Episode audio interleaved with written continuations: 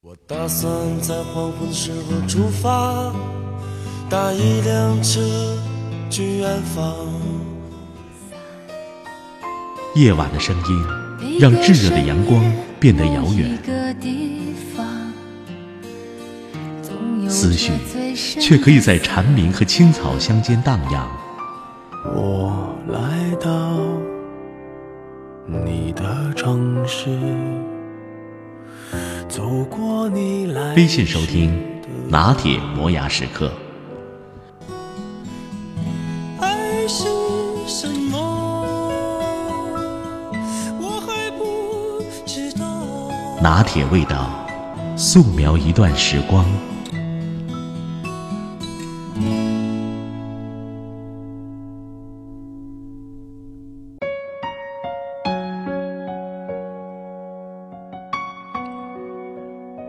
孔子说：“食色，性也。吃两根油条，喝了一碗豆浆，春花开了，秋月落了，血管里的激素水平上升。叫我如何不想他？如果多问一个问题，是什么叫我如何不想他？到底什么是国色，什么是天香？纯从男性角度，非礼勿怪。从大处来看。”女人的魅力武库里有三把婉转温柔的刀，第一把刀是形容，形容曼妙的形容，比如眉眼，眉是青山聚，眼是绿水横，眉眼动荡时青山绿水长，比如腰身玉环胸小蛮腰，胸涌腰摇处奶光闪闪回头无岸，比如肌肤蓝田日暖软玉生烟。抚摸过去，细腻而光滑，毫不炙手。第二把刀是权势。新中国了，二十一世纪了，妇女解放了，天下二分而有一。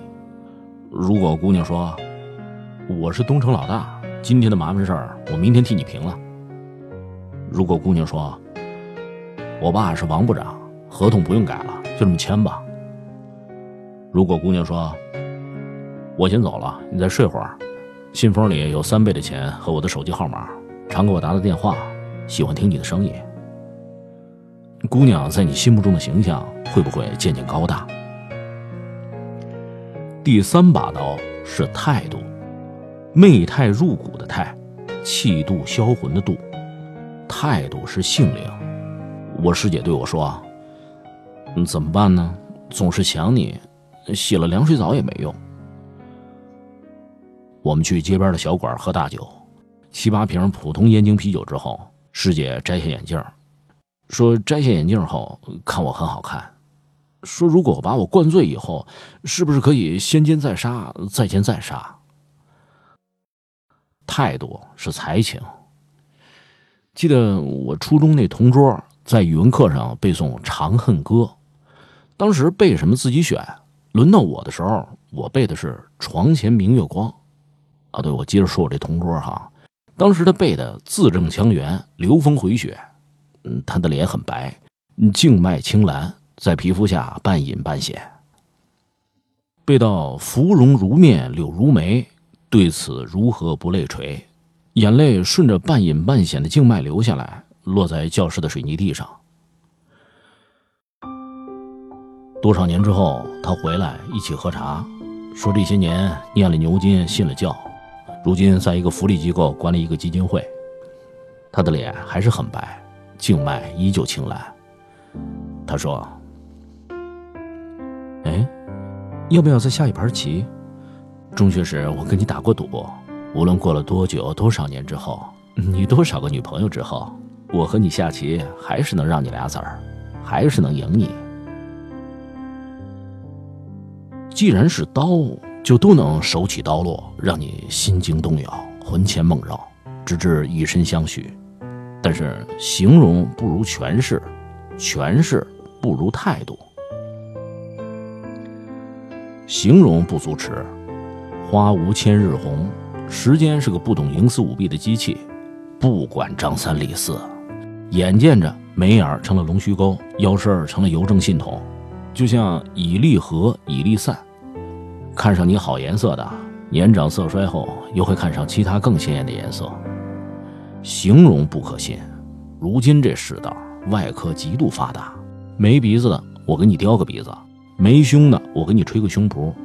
如果你肯撒钱，肯不要脸，就算长得像金百万，也能让你变成金喜善。权势不足耻，江湖风雨多，老大做不了一辈子，急流勇退不容易，全身而退更难。那姑娘的老爸官再大，也有纪检的管他，也有退下来的时候。软饭吃多了，小心牙口退化，面目再也狰狞不起来。落到最后，还是态度。只缘感君一回顾，至今思君朝与暮。老人说：“尤物足以宜人，国色天香们用来宜人的，不是名牌粉底，不是 CD 香水，是临去时秋波那一转。多少年过去了，在小馆喝酒，还是想起那个扬言要把我先奸再杀的师姐；见到街头花开，还是记起。”芙蓉如面，柳如眉，对此如何不泪垂？